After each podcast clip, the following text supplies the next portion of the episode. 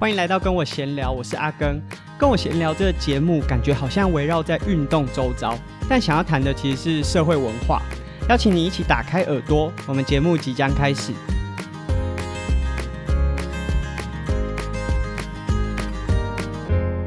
在上一集的节目里面、啊，专访到了藤球教练刘长佑。那他现在在师大还有桃园的福丰国中都是担任教练，过去也都是国家队的成员。当然，很多听众可能对藤球因为比较陌生，所以我也跟几个伙伴在聊天的时候，他们刚开始对这一集的节目，呃，并没有太大的兴趣，可能就是当做杀杀时间。不过，当他们听到啊、我们在讨论说，呃，外籍义工在台湾踢藤球啊，然后很享受这个运动的时候，诶，他们也开始去思考到说，诶，我们其实过去对于一个族群，可能都只有一个想象，就我们对于外籍义工的想象，可能就是他们早上去上班，晚上下班，然后骑个电动车。然后，如果呃周末假日的时候，就会一群聚在同一个地方。那但是这都只是我们对一个名词的单一想象。可是其实每个人都是个体，他其实有很多的面向，他们有不同的兴趣、不同的文化背景。我们其实也真的就是很希望透过像节目的内容，去借由不同专业背景、不同运动背景，让大家去思考说啊，我们过去在认识这个。环境、这个社会、这个世界的时候，常常都是只有单一面向。我们觉得可能打棒球的人就是长那个样子，打篮球的人就是长那个样子，或者是不运动的人就是长那个样子。可是实际上不会这么简单，不会这么单纯，它其实是很复杂的。这就是我们节目希望带给大家的。那当然，这个蛮困难的，但是我们希望在借由这样子的过程当中，可以让大家去思考。那这个思考啊，其实也不只是对于呃不同族群更有同理心，其实对我们自己内心也会能够去接受更多，然后更不一样、多元的声音。那我觉得这是很很不错的一个提升，但是这可能需要很长的时间，所以我们未来也会希望多邀请一些不同背景、不同专业的人来到我们的节目。然后和大家一起分享，去帮助大家对不同族群有更多的想象和思考。好，那我们在前面几集阿根独讲的集数里面，花了很多时间啊，在讲这种目标的设定啊、环境啊、坚持这种，都是一些比较正面，然后比较 motivation 的内容。但是在这个内容当中啊，你无论怎么走，很坚持。一直往前迈进，总有一天是需要退场的。所以今天我们就想针对这种退场之后，无论你是运动，还是例如说我妈八月从国小退休，这种从职涯上、学涯上，或者是你的兴趣哦，突然有一天要退场了，那这个退场一定会对你的生活或者人生带来改变。那其实我们在之前在讲坚持的这一集。就已经有讲到，退场并不是这么容易的。如果你坚持一件事情这么久的时候，举例来说，我们很多人没有运动了，看到我们这种有运动习惯的，都会说啊，你这样整天运动啊，摸当起哎细哦。其实说真的，这个如果让我们突然一周、两周，甚至一个月不运动的话，我们真的会在身体上面有很大的影响。这影响绝对不是只是变胖，而是我的。原本身体已经适应了这个运动的模式和环境，所以当我开始停止运动的时候，我身体可能会出现一些改变啊。这个改变很复杂，它是生理上的。那这个生理上的改变，甚至会影响到大脑，所以心理上也会跟着受到影响。所以你会发现，有些有运动习惯的人，如果你突然让他两三周不运动的话，他可能会感冒，可能会产生其他的问题。他需要重新动起来，他才可以回到他日常的轨迹上面。好，这只是一个比较浅层的，就是运动习惯。如果你突然让他退场的话，可能会产生改变。其实目前啊，很多的主流媒体或者是呃一些报章杂志，甚至很多顶尖的运动员，他们会借由这种坚持的画面，就是很 tough 的画面，可能流血流汗啊，然后不放手啊。去塑造出放弃是很简单的，坚持是很困难的。可是，就像我们在前面讲过的，如果你真的在一件事情上面坚持这么久，要放手真的不是这么的容易。他最近在运动笔记上面刚好有分享了一个人物故事。那这个人物是日本的女子长跑选手，她叫新谷仁美。这个故事被我非常多身边的运动员朋友转贴。那他这位选手，他的成绩是非常的高，就已经是到世锦赛的等级了。但是他可能因为对跑步啊，就是开始有一些倦怠，所以他在呃二零一四年的时候是宣布隐退。不过他在二零一七年的时候又开始恢复跑步，直到就是东京奥运已经紧锣密鼓要重新举办的时候，啊、呃，他就决定复出。那他讲了，就是在这个人物故事里面，他讲了。我依旧讨厌跑步，但是不幸的是，这似乎是我的归属。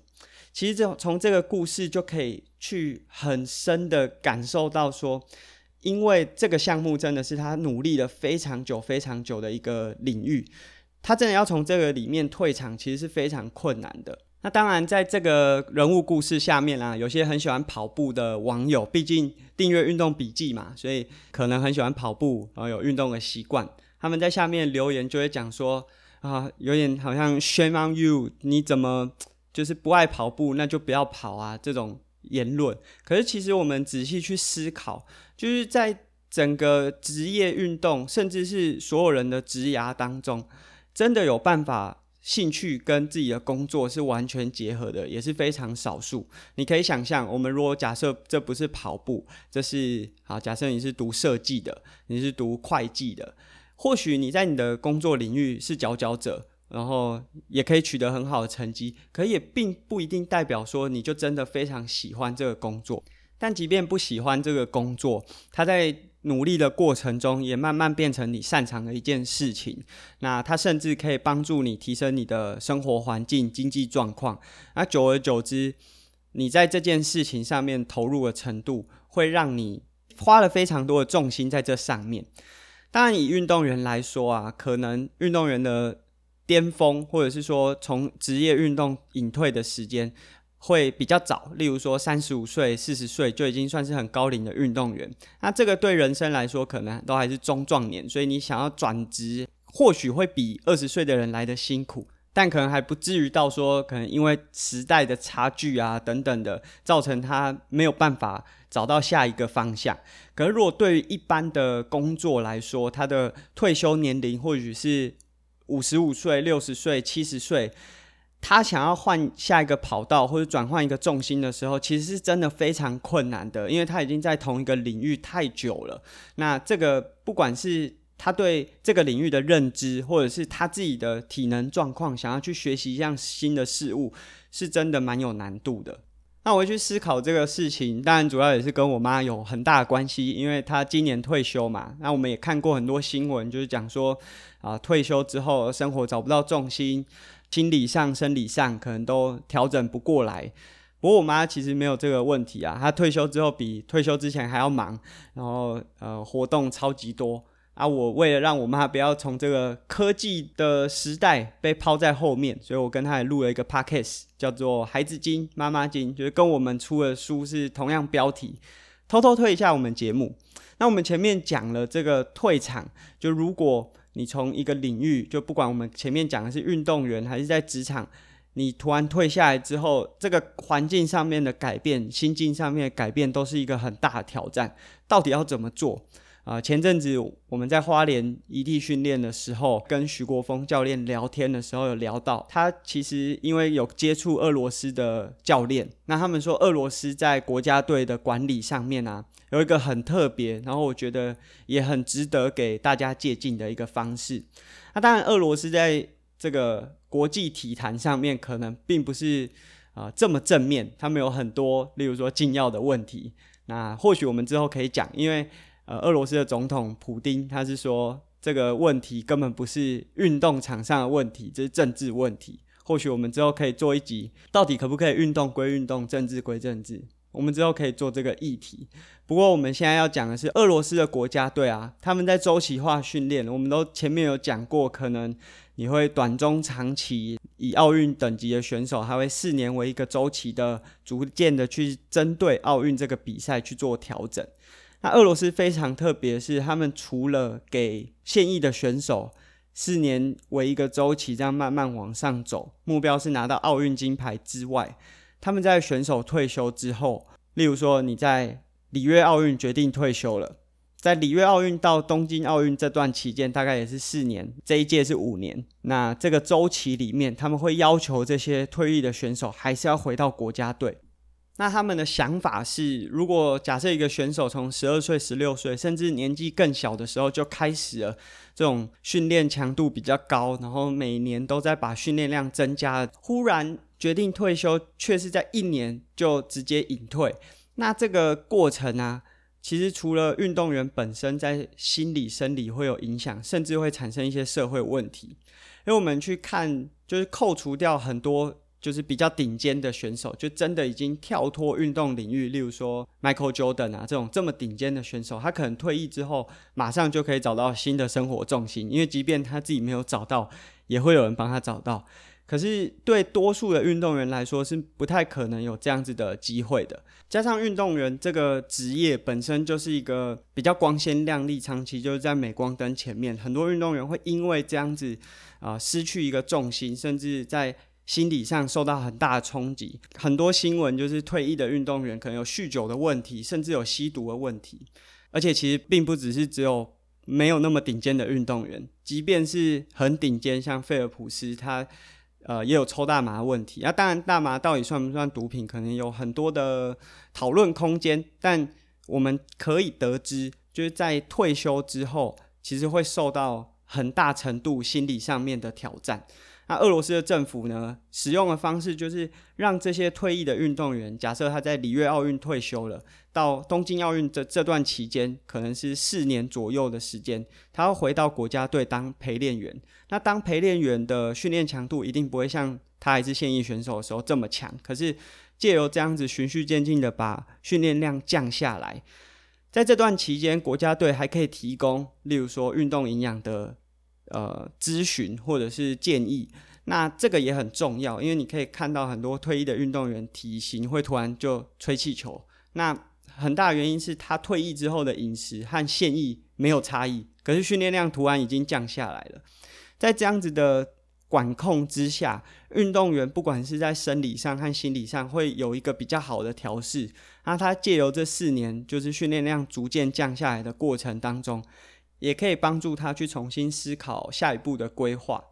那我们今天分享的这些案例啊，多数都是以运动员的角度。说真的，运动员在这个职场，假设他是职业运动员，从职场退下来之后，相对其他的职业都还算年轻。对运动员来说，要转职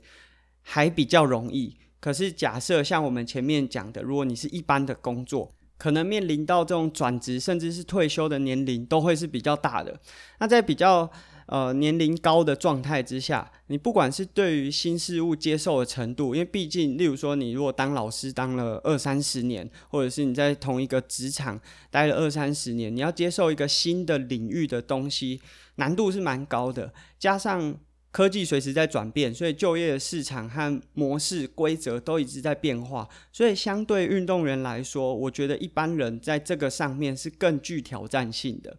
那我们今天分享，就俄罗斯国家队，他在针对奥运等级的选手要退役的时候，有这样子一个四年回去当陪练员的一个机制。但我想，无论是台湾的运动员，或者是我们讲一般职场的上班族，不太可能有一个企业或者是国家政策可以再多养你四年，所以我们真正要期望的，并不是说啊哪个企业可以真的做到这件事，或者是国家台湾的国家队可以做到这个做法。但是我们可以去思考的是说，那如果以我们在这样子的环境，我们要怎么样去调试自己的心情？毕竟在多数的不管是媒体啊，或者是书籍啊，你要找到一些设定目标啊，怎么有动力的内容是还蛮丰富的。但说真的，退场是每个人都必经的一个过程，而且它甚至比目标设定还要更重要。在职场上做久了，即便可能原本不喜欢，久了还是会变得是你的专长。